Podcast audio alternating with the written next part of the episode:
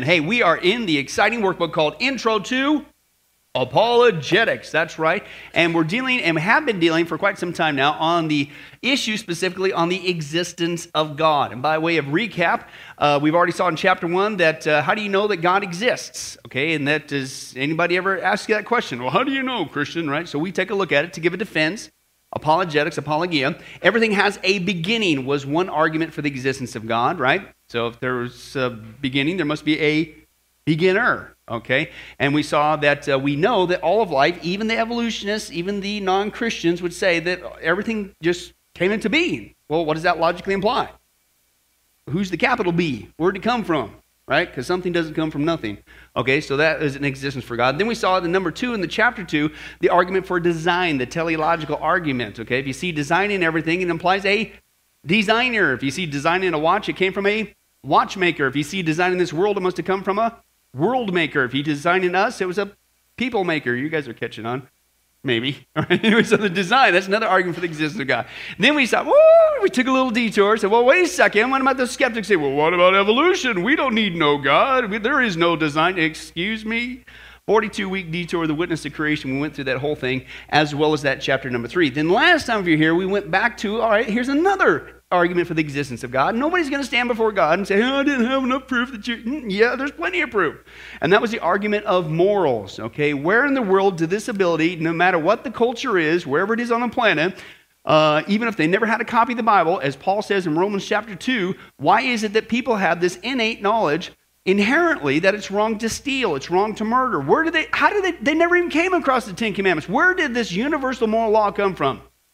Logically, a universal moral law giver, okay? But ultimately, even if you get this far with the non-Christian and uh, or the skeptic, okay, it's usually going to eventually get down to this point. And it's going to get down to the point is your source of truth, right? Now for you and I, we would say, well that's easy. That comes from the Bible, okay? Is but then what is usually the typical response?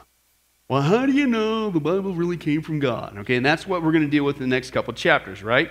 And get that ingrained in our heads. No, we know it's from the God, right? But we're going to get equipped again with practical facts how we know that it really did come from God. But let's take it before we get started. Let's go with this issue of truth, right? When you and I are discussing truth, it comes out of the Bible, right?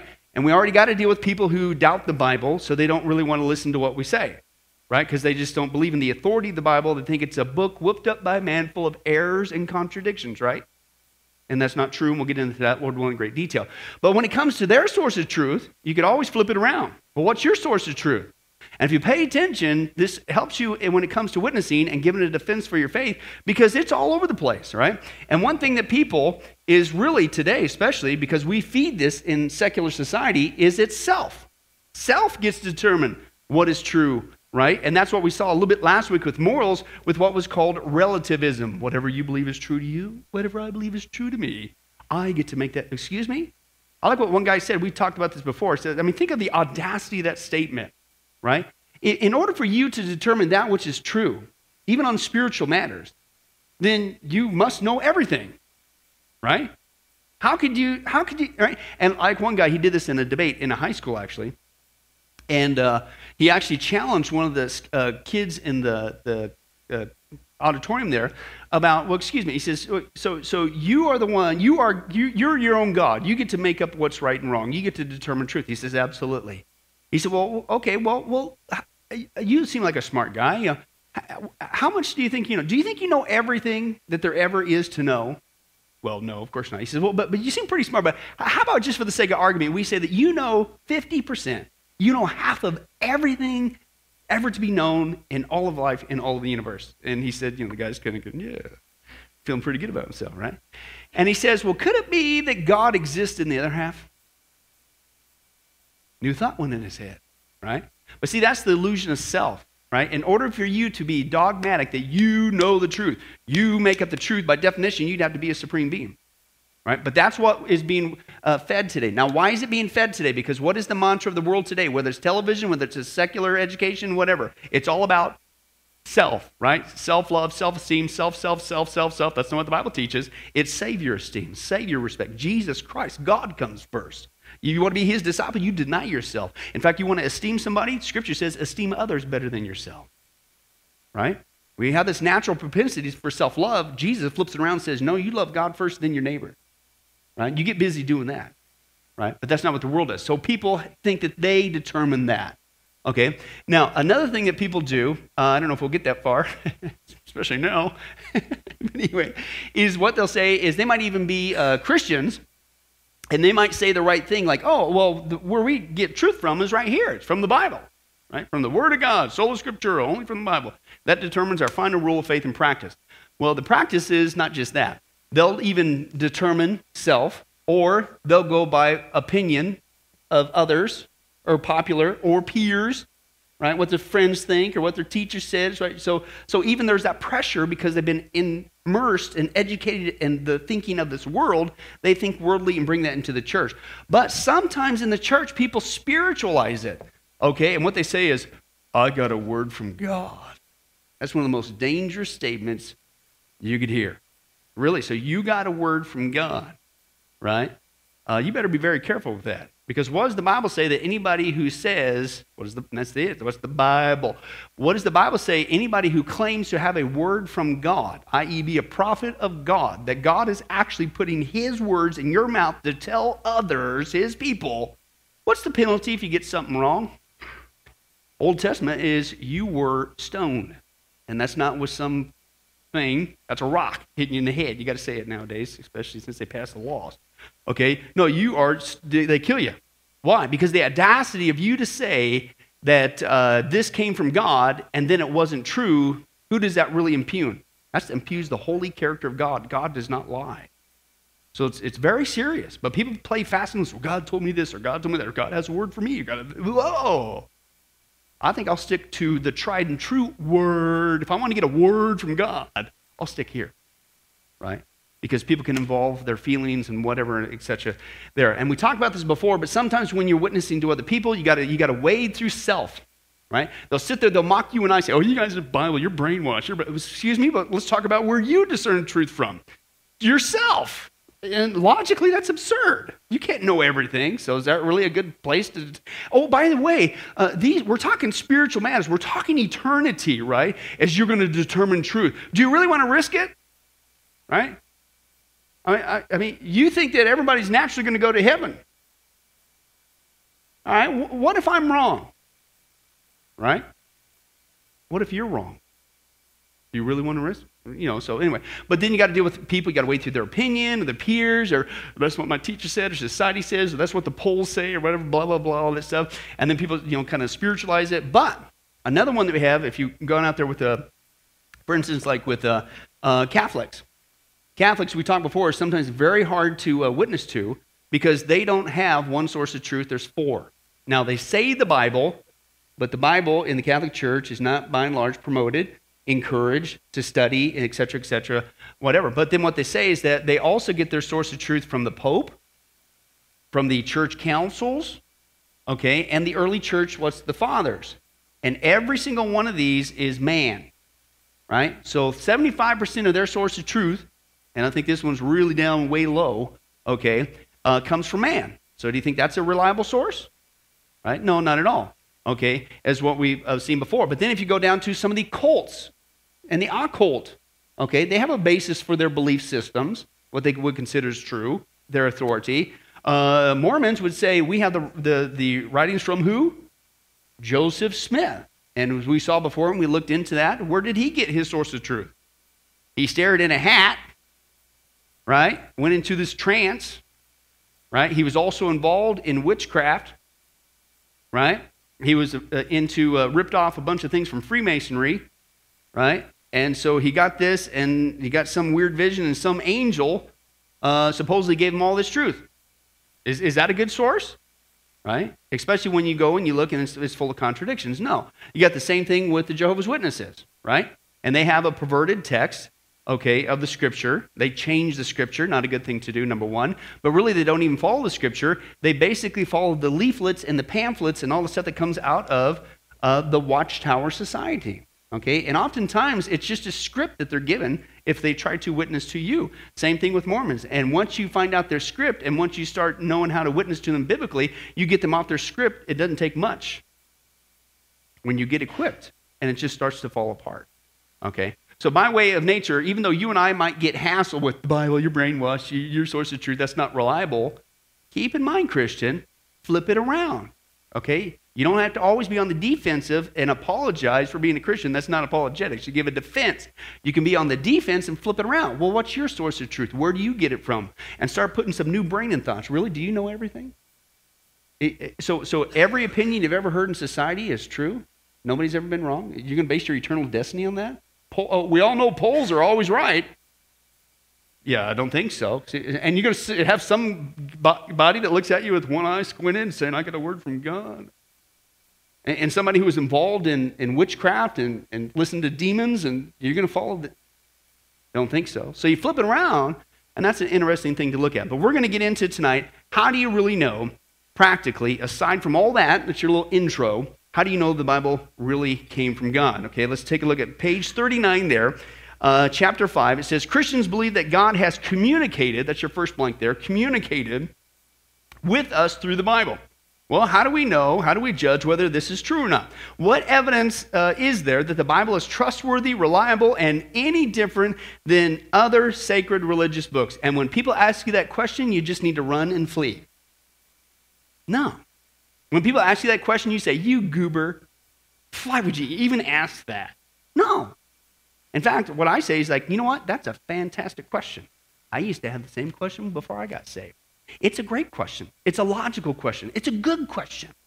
The problem is, you and I, and this is why we're getting equipped, I'm sorry, you can't say this anymore. Well, uh, you, you just got accepted by faith. That doesn't fly.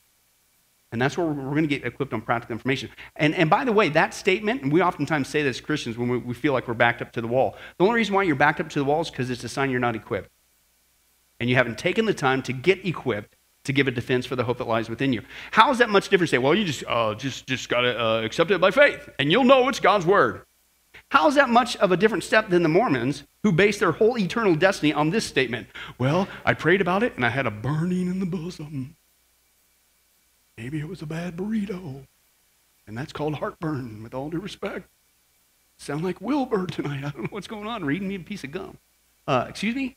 No, that's not, that's not good, right? So if we wouldn't accept that from them, then why do we expect the lost to accept that statement from us? So let's get equipped with some facts. In the next two chapters, we're going to take a look at two questions. Number one, if God wrote a book, what sort of qualities would you expect from it? Right? That's the premise, and that's a good question. That's a logical inference, right? Nothing to be ashamed about. Don't need to run from that. Number two, does the Bible display then, let's put it to the test, qualities and characteristics we would expect if in fact it was from God? Right? And of course, the answer is yes, and that's what we're going to take a look at. Number one, if God wrote a book, we would expect He would uh, tell us that, quote, He wrote it. Is your next blank there? He wrote it. Right? Now, why do you think logically that would be uh, something you'd expect from God if He authored the book, i.e., the Bible? Because He wrote the Bible. I mean, God, He thinks of everything. Obviously, He's God, right? And we all know as Christians that God wrote the Bible because this is, this is, you don't read it. Come on, no.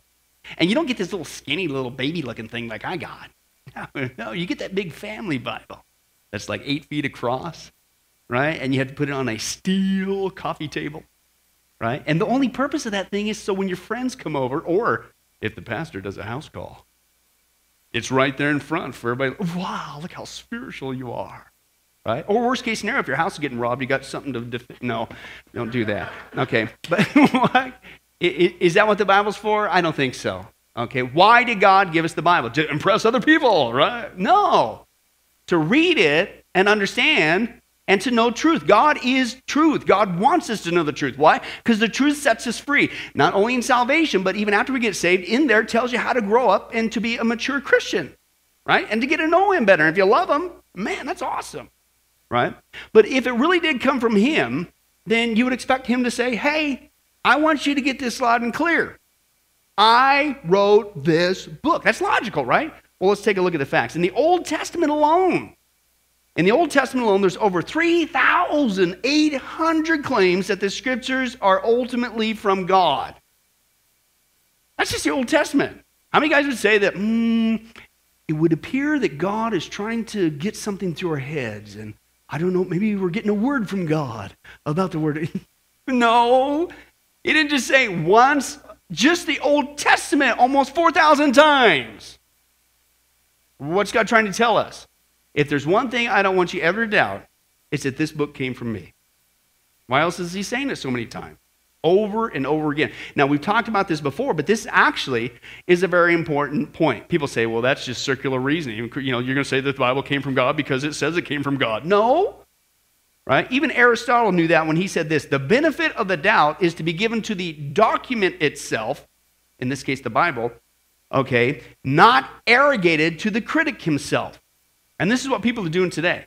They're basically what Aristotle is saying is you have to give, if you're going to validate a document, in this case, our example, the Bible, if it's uh, authenticated, if it's true, if it holds authority, if it came from God, then you got to go in, both eyes open, no preconceived ideas, and just deal with the facts, right? You watch those detective shows, you just deal with the facts, right? You find clues, you deal with it, right? You don't say, well, I know it's this way. No, because that could cloud things. You just got to assess the information. And so the first step, if you're going to say this really did come from God, you got to let the document speak for itself. You may not agree with it, but you have, if you're honest, what does this book say? This book says over and over again, this came from God. So, hey, maybe it came from God.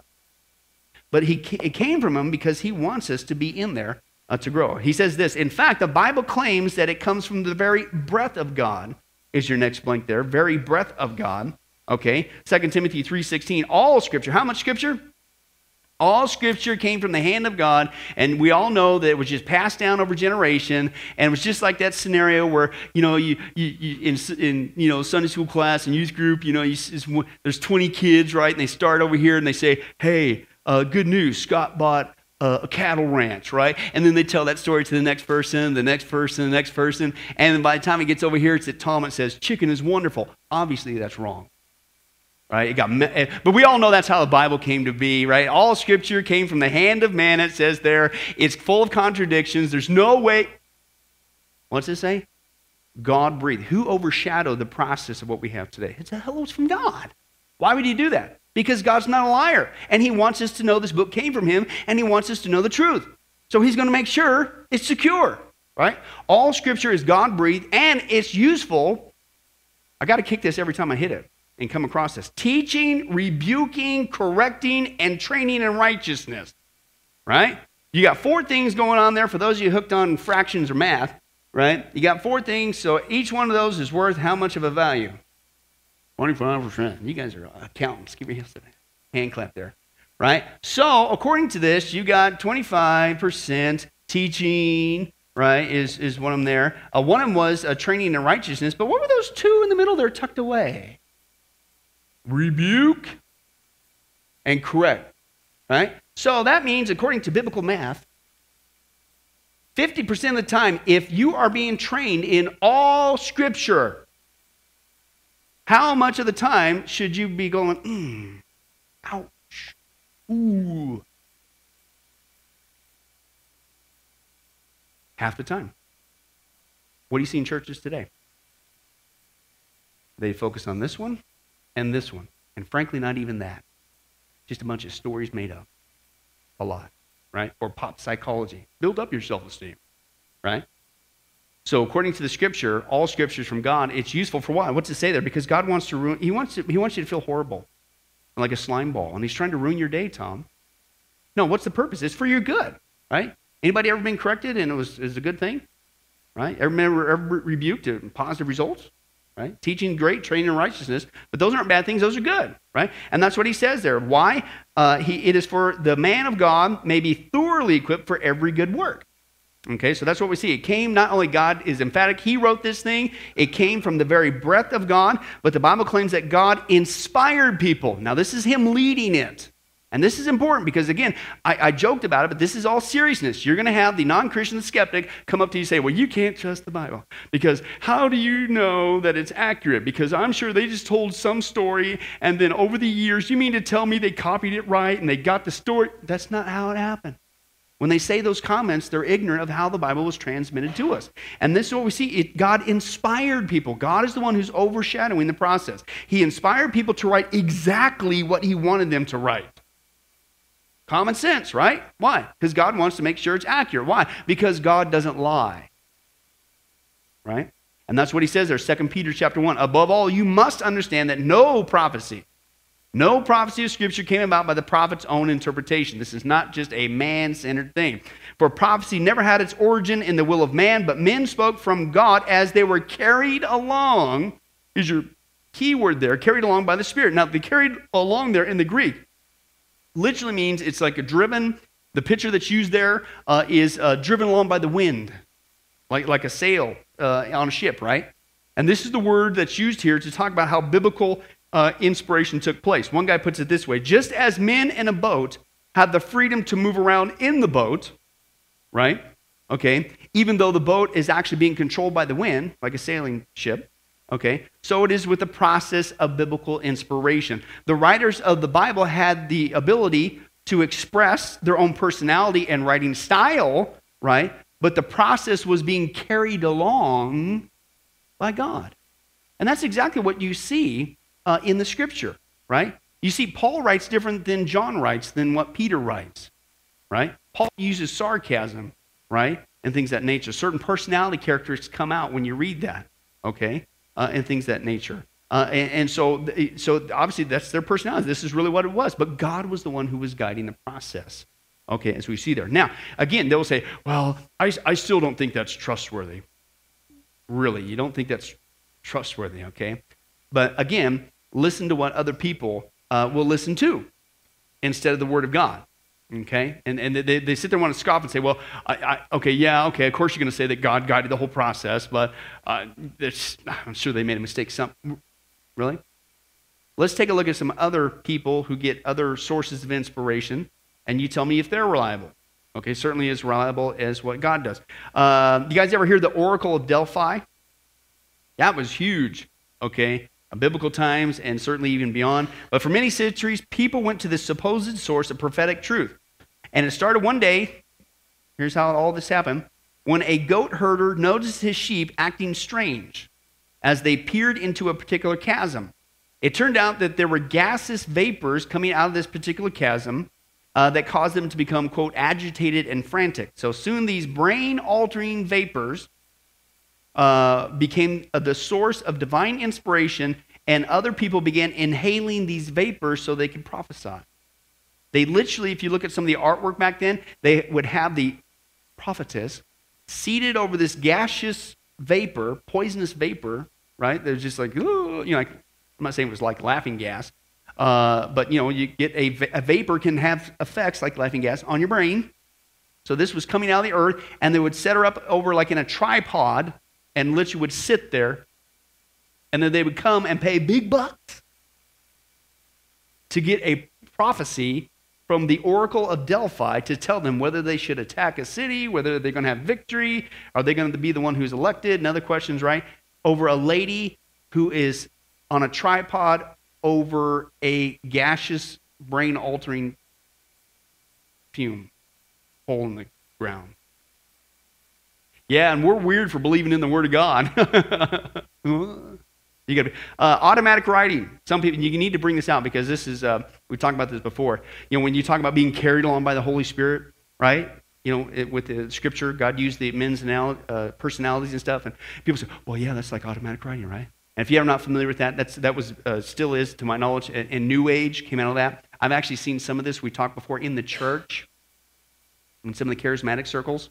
And basically, automatic writing is you become possessed, you know, by a spirit, and then all of a sudden you're not you're not cognizant. I mean, your eyes are rolled back in your head. You're in an altered state of consciousness, and these things are you know supposedly writing through you, right? You look actually at a lot of New Age books, okay, and they freely admit that these spirits contacted them, and uh, and they would say, "Man, we, I was up for three days nonstop, and this is where this book came from." So, but there's automatic writing. I actually I shared this story before, but I'm not kidding you. When I was in Bible college, I had this one guy come up to me, and it, it, it, some some charismatic, hyper charismatic uh, circles, and uh, he said, "Oh, because there was always this latest trend. Go see this latest guy. He's doing this latest healing, or he's got this latest teaching, or this latest gizmo, how you can get rich and get all this, right? And the latest thing, I kid you not, it was some the, the Spirit of God, the movement of God, right? And it was it was, and uh, I was like a, a year out of a new age, right? Being a young Christian. And he brings me this piece of paper and it's just all, all scribbled. He says, Yeah, we were all praying, we all got together, right? And the Spirit of God came all over us. And I started writing, you know, it's, it's Holy Spirit writing or whatever he says. What? First of all, it wasn't. I'm not making this up. He said, I said, dude, that's just scribbling. I mean, he had page after page after page. And he said, well, yeah, see, see, but see, keep, keep going, because over here, so and so had the gift of interpretation, and they told me what the in the church. That's our source of truth? Are you going to base your eternal destiny on that? That's not a far cry from getting over some gaseous fumes, which I don't recommend. Uh, Mormonism. We talk about Mormonism with jo- Joseph Smith and things that nature. Uh, what you know, staring in a hat, performing uh, witchcraft rituals. Is, is that a good place for? No. Okay. Again, people would laugh at you and I Oh, you mean to, uh, come on, are you serious? This is really reliable. This came from God, and, and, and God overshadowed the process and carried him along and whatever, etc. Right? They'll laugh at that, they'll mock at that, but they'll listen to somebody like we talked before, like Nostradamus. Hear, heard of him? Nostradamus, right? And I'll, I'll, just give you that one example we talked about before, but this brings up. Uh, and he wrote a bunch of what are called quatrains, okay? And uh, listen to this one. The year 1999, seven months. From the sky will come the great king of terror to resuscitate the great king of the Mongols. Before and after, Mars reigns my good luck. At 45 degrees, the sky will burn. Fire to approach the great new city. In an instant, a great scattered flame will leap up when one will want to demand proof of the Normans. Whether you guys realize or not, what you just heard, predicted long before it ever happened 9 11. What? After 9 11, his books went again because people would believe this. You examine it, it's like, excuse me? And they'll say something like this 9 11, right? And they'll say, well, 1999 is not too far off from 2001. What? I'm not making this up. And they'll say, well, and the references there of fire and terror in the sky sounds like an aerial attack, right? And then they'll say, well, New York City is, is close to a 45 degree latitude. It's actually 40. And then they don't answer some obvious things like, okay, who are, is the great king of the Mongols? What does this have to do with the planet Mars? And who on the 9 11 Commission demanded proof from the Normans? And you'll sit there and buy books from this guy, and at the same time, you'll sit there and look at the Christian you and I go, oh, you guys are brainwashed. How could you? This is what I'm saying. We're going to get equipped with facts that we can share. But tonight I want to get you to, listen, you don't always have to feel like, oh, flip it around. Get them to think. What's your source of truth? What are you believing in? You'll sit there and buy this guy's. Can, can we talk about this guy? You're going to believe in that, but you're going to mock this? Oh, by the way, have you ever read this? Most people, I used to be one, who mock at the scripture, you need to ask them this question. Oh, so you think that the Bible is not reliable. It's a book whipped up a man full of errors. Show me. Oh, yeah, everybody knows it. Or you can go online. You could look. No, no, you show me. Because you made that statement with such great authority, right? Most people have never even read the Bible. I was, first, I'd be the first thing. And what they're doing is they're parodying what the media and the secular education and the scoffing society wants you to think about the Bible. It's not even their own independent thought because they're logically honest, like Aristotle, and they're given the document the benefit of the doubt, and they've done this grand research. Oh, by the way, even if you did read the Bible once, does that make you a master of it? To have an authority? So absolutely no way. No. So flip it around, right? You're going to mock that. You don't even read it. How could you? How could you say that's hypocritical? I'm the one that's being brainwashed. Why don't you get in there and you prove me wrong?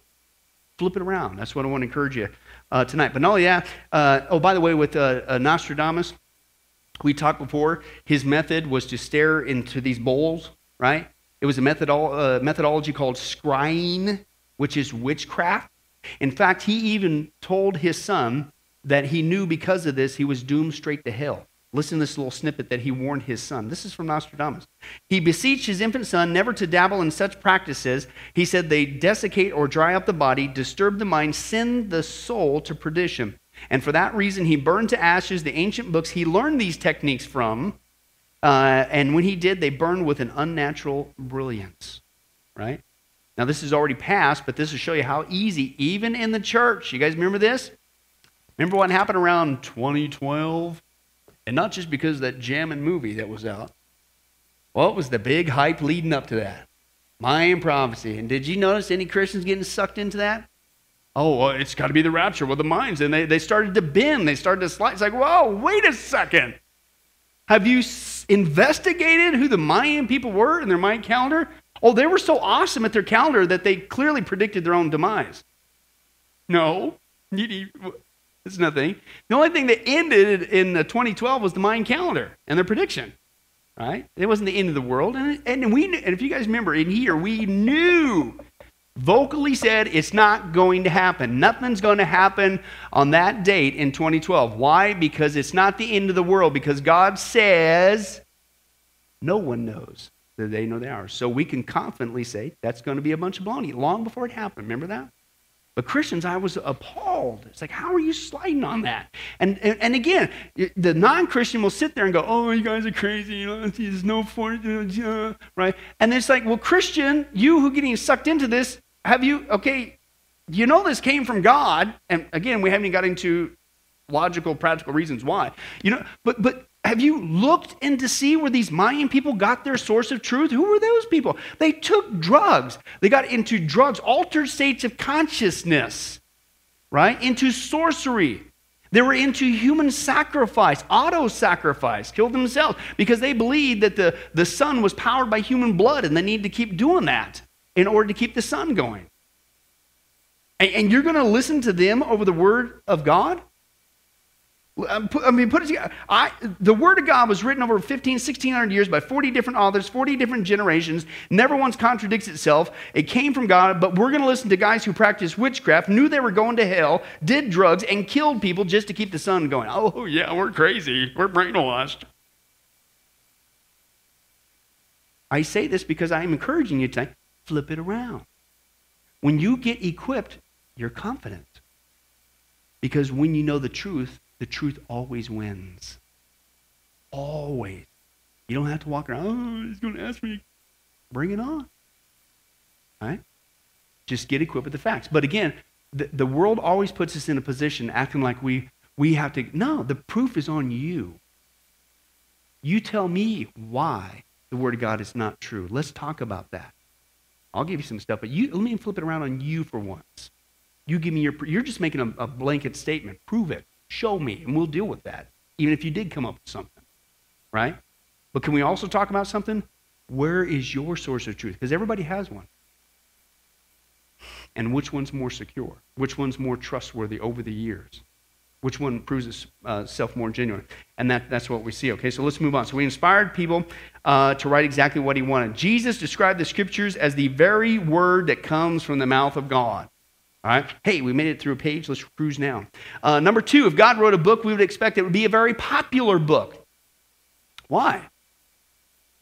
I, yeah, I don't know. Maybe it's just a weird Crone theory, Tom, but I'm thinking like, okay, newspaper versus a book that came from the creator of the universe who's super powerful, the biggest, awesome, most incredible.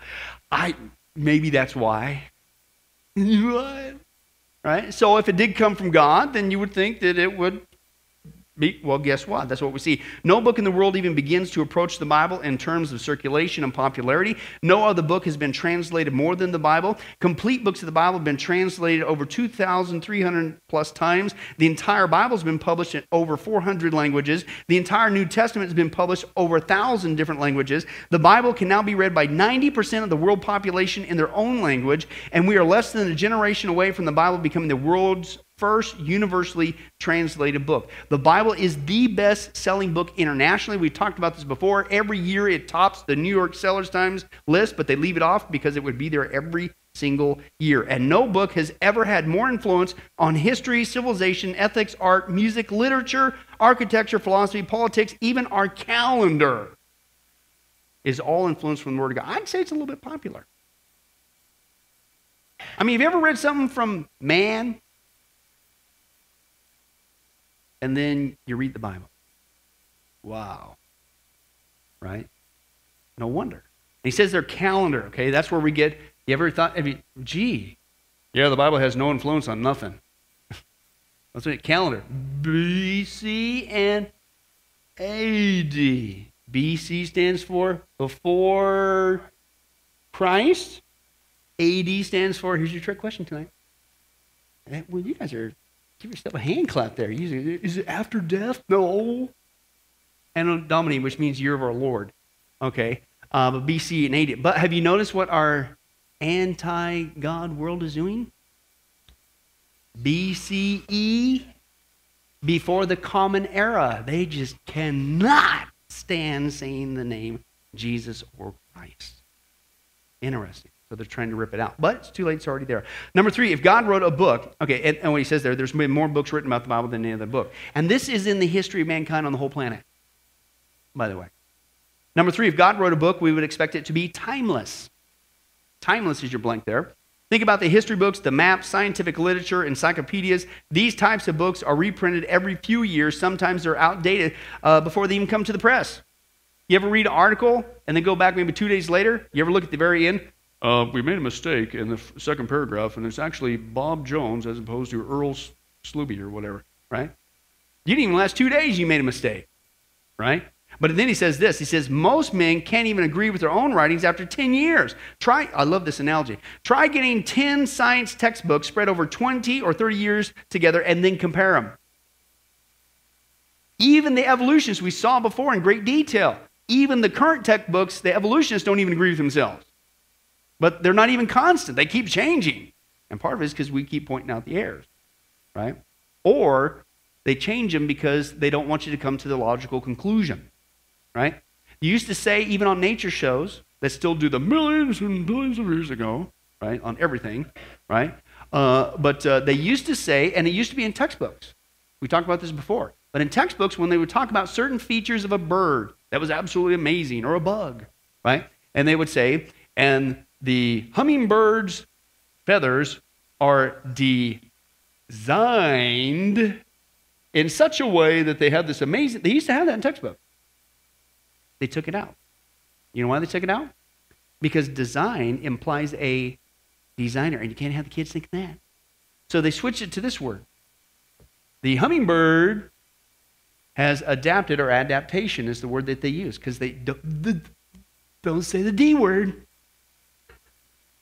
That's what it is, right? You can't you, rip out the. You can't say Christ.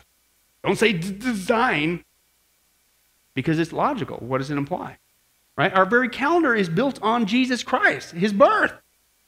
That's the dividing line. Nope, can't have people thinking about him. Okay, but let's continue on. So he says, try that. He says, in contrast, the content and the message of the Bible has always remained the same, yet it has never been considered outdated. The Bible speaks to every generation, right? And I'll even add this it even continues to speak to you, even as a Christian, in the same generation, right? Think about that. How many, and we do this all the time, how many times you hear us as Christians say something like this? Man, dude, I've read Romans chapter 12, I don't know how many times, right? Uh, today I was reading it again and it just, I saw something in there. Right? So it's, it's applicable to even multitude of it's wow. You don't get that from reading man's writings and stuff of that nature is what he says there. So let's continue on. He says the Bible speaks to every generation. It's universal in its message giving hope, peace, comfort to people from every nation, every generation for more than 2,000 years, is what he says. The next one, if God wrote a book, we would expect that it would uh, also, he says there, uh, be understood by everyone. Is your blank there? Understood by everyone is what he says there. Okay, there's Christians all over the world. And this proves that every culture can understand and accept the basic message of the Bible. Notice there's not just Christians in just the United States.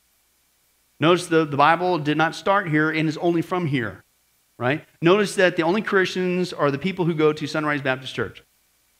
right? Oh, and by the way, did you know that God would like to have other Christians than us?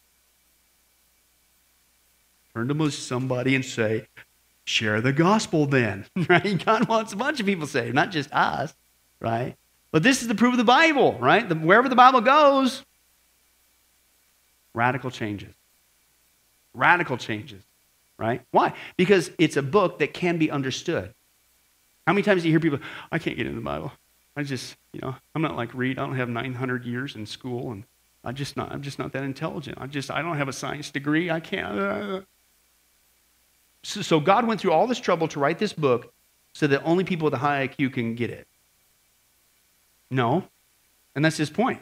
God wrote it because he wants everyone to understand. And not just high IQ, not a high IQ, uh, young, old, e- even kids. This is what he says. The Bible also appeals to every age. It's both simple and profound. Young children can understand the simple stories of God's love and protection. Yet the most educated scholars are amazed at the Bible's profound depth and complexity. Okay, the Bible is a pool in which a child may wade and an elephant can swim. It's both simple and profound, and it is immediate and never failing. Number five, there, okay? And I know what you're thinking. Pastor Billy, my, my textbook doesn't have a number five, it's got a V. Roman numerals. All right. If God wrote a book, it would be perfectly unified and harmonious, is your next blank there. Right? Now, why is that logical? Unified and harmonious. If this really came from God, it has to have this characteristic. God doesn't lie. That's right, Jim on the back row. God does not lie, right? So it has to be unified. It has to be harmonious, right?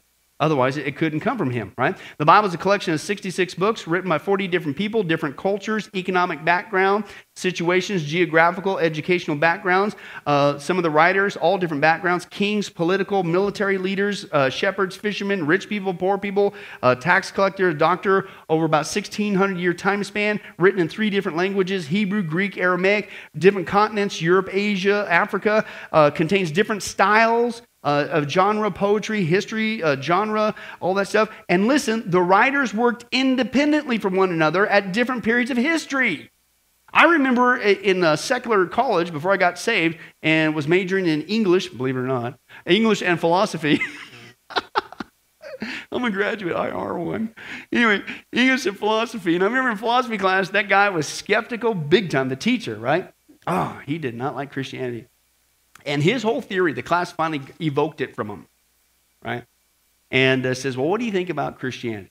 And he says, I think it was just a story that the disciples made up. That Jesus, yeah, he's probably a good guy, good teacher, uh, but it, you know, their plans got ruined because he died. And so they faked the resurrection and story, and then they just kind of collaborated together, and just that's how Christianity started. Taught in this secular university. Sat there as a non Christian, right? And, and this is why this point is important. Excuse me, with all these different characteristics. Oh, oh, by the way, these guys didn't even know each other, so they can't collaborate. And, oh, by the way, they didn't even live in the same time era, right? And they didn't say, well, uh, little Johnny, I'm writing this book down, and I'm going to claim it came from God. But here's what you do you take this, hold on to it, and then you give it to your son, who will give it to his son, who will give it to his son, who will give it to his son. Because later, in about five generations from now, there's going to be another guy who's going to write another book out of 66 total over 1,600 years. And I want to make sure that you hand deliver this to him, and then make sure that he reads it, memorizes it, and whatever he comes up with, make sure it doesn't contradict anything I say. And they went through that 66 times and got it right. What? It's crazy to think like that. But what do people do? They'll sit there and say, oh, it's just a book whooped up by a man. Flip it around. Really? Let's talk about that. Do you know anything about the characteristics of the Bible? Let's put that to the test. The burden of proof is on you, uh, not on me, okay? But that's what it says. They didn't even know each other. So how could they collaborate? How could this be a book whooped up by man? Yet when these books were collected, put into one volume that we have today, there was perfect harmony of unity focused message and teaching. There's no contradictions. And he says this this incredible unity amidst such great diversity can be best accounted for by a God who stands outside of time and history and has weaved each piece into an overall mosaic of truth and hope. Again, God's overshadowing the process, right? Making sure that we got. Let's take a look at another one real quick. Number six, if God wrote a book, we would expect that it would change lives. right? Change lives. Because we all know that we want to change and we want to grow as Christians. So our, our morning routine is this forget that Bible thing. I'm going to either watch the news or read the newspaper every morning and then say, I ain't got time for the Bible. Because we all know that when you read that newspaper, it is so inspiring. I mean, you pick that baby up, and the first thing in your brain is, uh, oh, a nuclear bomb. Israel's going to blow up. Iran. Hey, murder. ISIS. ISIL. This, uh, hey, somebody robbed a bank. Hey, crime rate. uh, the economy. Oh, you leave the house so refreshed. You've changed for good. You're on fire as a Christian. It's, oh, it's amazing. Unfortunately, that's what we do oftentimes, isn't it? And then if you start to think about God, don't forget to turn it on at noon. Do it again. On your way home, crack it on the news station. Hey, and just before you go to bed, do it one more time. Supplant that with the scripture. You'll change just like that as a Christian. You put God's word, not man's word, in your mind. The Bible does that. You can't do that with man's writing. And that's what he says. If it came from God, you'd expect it to have the power to change lives, and it does. The power of the Bible to change individual lives and society for, uh, is, for the better is indisputable right? Millions of people, not uh, five, millions of people throughout history have been changed for the better because they read and followed the teachings of the Bible. Not too long ago, and I love this, you know, people say, oh, the Bible doesn't have any ability to change lives and it's not important. Really? I love this analogy. This actually, he says, philosopher, is from Ravi Zacharias and I got a, a tape in my office uh, of him doing this in a debate. Uh, he talks about it. He says, not, uh, not too long ago, there was a highly publicized debate among a Christian preacher and an atheistic philosopher. The atheist was trying to convince the audience that the Bible is just another book with no inherent power to change lives. So the Christian speaker, Ravi Zacharias, presented the following scenario to the philosopher. What, what's he doing? He flipped it around. The whole theme for tonight's opening study flip it around. You don't always have to, oh no, flip it around. And he asked him this question. He says, So, what if you were driving and found yourself lost in a part of the city that was well known for being extremely dangerous and violent? Uh, as you make a wrong turn down a dark alley, all of a sudden your car sputters and then comes to a stop. You try desperately to get the car started again, but it just won't start. You quickly notice a gang of men slowly approaching the car. Here's your question Would it matter or not to you if you knew that these men were coming from a Bible study or, he adds, not in here, or a bar? Would it matter? Why? After the laughter subsided, the philosopher conceded, Yes, I have to admit that it would ease my fears if the gang of men had just come from a Bible study. Why? Oh, you'll get changed if you go to a bar.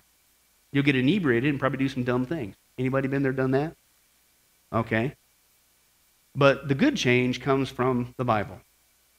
And the world knows it. That's the power of that analogy. You know it. Which would you rather have? A gang of guys coming out of a bar, headed your way in a bad neighborhood? Or you saw, oh, it's from the Sunrise Baptist Church. They're going to be off. They're going to help me. Right? Okay, think about it. I love this as we close. He says this, uh, 42. He says, The American Bible Society once conducted an interesting experiment in Chicago. They chose a five block area in a district with one of the highest crime rates in the city and flooded it with what? Copies of the Gospel of John, the Bible, right? They, include, they included an invitation for anyone who wanted more reading material to send for a copy of these, uh, the complete New Testament.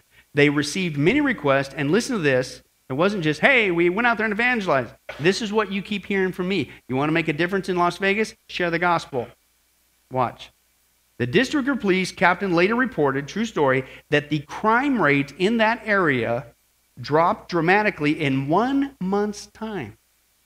The same experiment produced similar results in another area with also a high crime rate.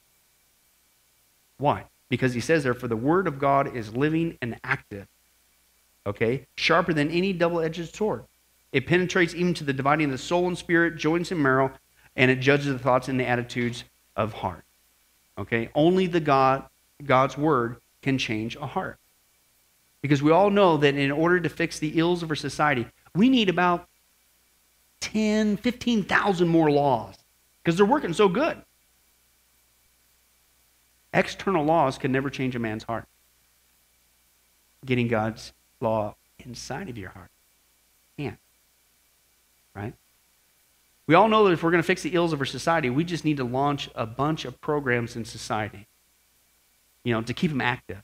You know, basketball leagues and stuff like that. That'll keep people from committing crimes. It might distract them for a little while. But does it change the heart? No. And this is why I said, and I see this happen all the time. We as Christians here, anybody want to hope and wish that I believe clearly we're in the last days? Don't know the day, don't know the hour. Wouldn't it be cool? We've said this many times before. If God had one true, genuine revival, if you will, for America up at sleep, wouldn't that be awesome? How's it going to happen? No, you got it wrong there, Brian. Nice try, though. Thanks for playing. You'll get your gum later. Uh, no, uh, we need a political savior. We need to be like Israel when Jesus showed up the first time. And they rejected him because he came for a different purpose than what they wanted. What they wanted was somebody to save them from the oppression of the Romans and get this country turned around and this economy going again and our freedom. They rejected him. How many Christians today will put their backs to the wall, hoping that, you know what's going to fix America? We just get a new president. It's too far gone, folks. Don't throw the baby out the bathwater. I've said this before. I'm not saying don't get active in politics, but would you please give at least that much energy and effort to sharing the gospel? If we're going to make a difference in America, and if God truly has one genuine revival left up his sleeve before the hammer truly comes down, we don't need to be out there preaching a political Savior. We need to be out there preaching the Savior. And as it saw in this examples, they were just handing out the Gospel of John. One month, crime rates went down. What if this one church here in Las Vegas, Sunrise Baptist Church, got really serious even more so than what we're already doing about sharing the gospel. What kind of effect would it have on our neighborhood? You want to clean up this neighborhood we're in? What do you do? Get busy sharing the gospel. Why? Because this book really did come from God, and therefore it has the power to change. This is what we need to preach. Amen? Well, hi, this is Pastor Billy Crone of Sunrise Baptist Church and Get a Life Ministries, and I hope you enjoyed today's study. But in closing, before you go, let me ask you one final question. If you were to die today, are you sure that you go to heaven and not hell? You see, here's the problem. The Bible says that nobody automatically gets to go to heaven, and that's because God is holy and we are not. The Bible says that the wages of our sin or our unholiness or the wrong things that we have done have separated us from God. And the wages of our sin or unholiness uh, means that we deserve to die and receive God's judgment to go to hell and not heaven. In other words, we're disqualified for heaven. And that's because God being holy and us being not, the two cannot mix. So, what are we going to do? Well, that's bad enough. The other problem is we don't even want to admit this dilemma, even though God already knows it all. And so, out of love, God gave us something called the Ten Commandments to show us that we're really disqualified for heaven. We're not holy, we're not perfect like Him.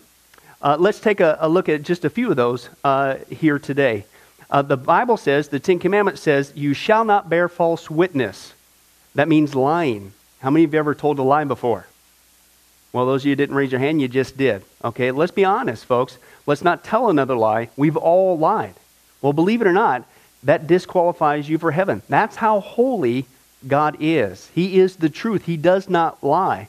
And so that makes us a liar. Another of the Ten Commandments says, You shall not steal. Okay? How many have ever taken anything without permission?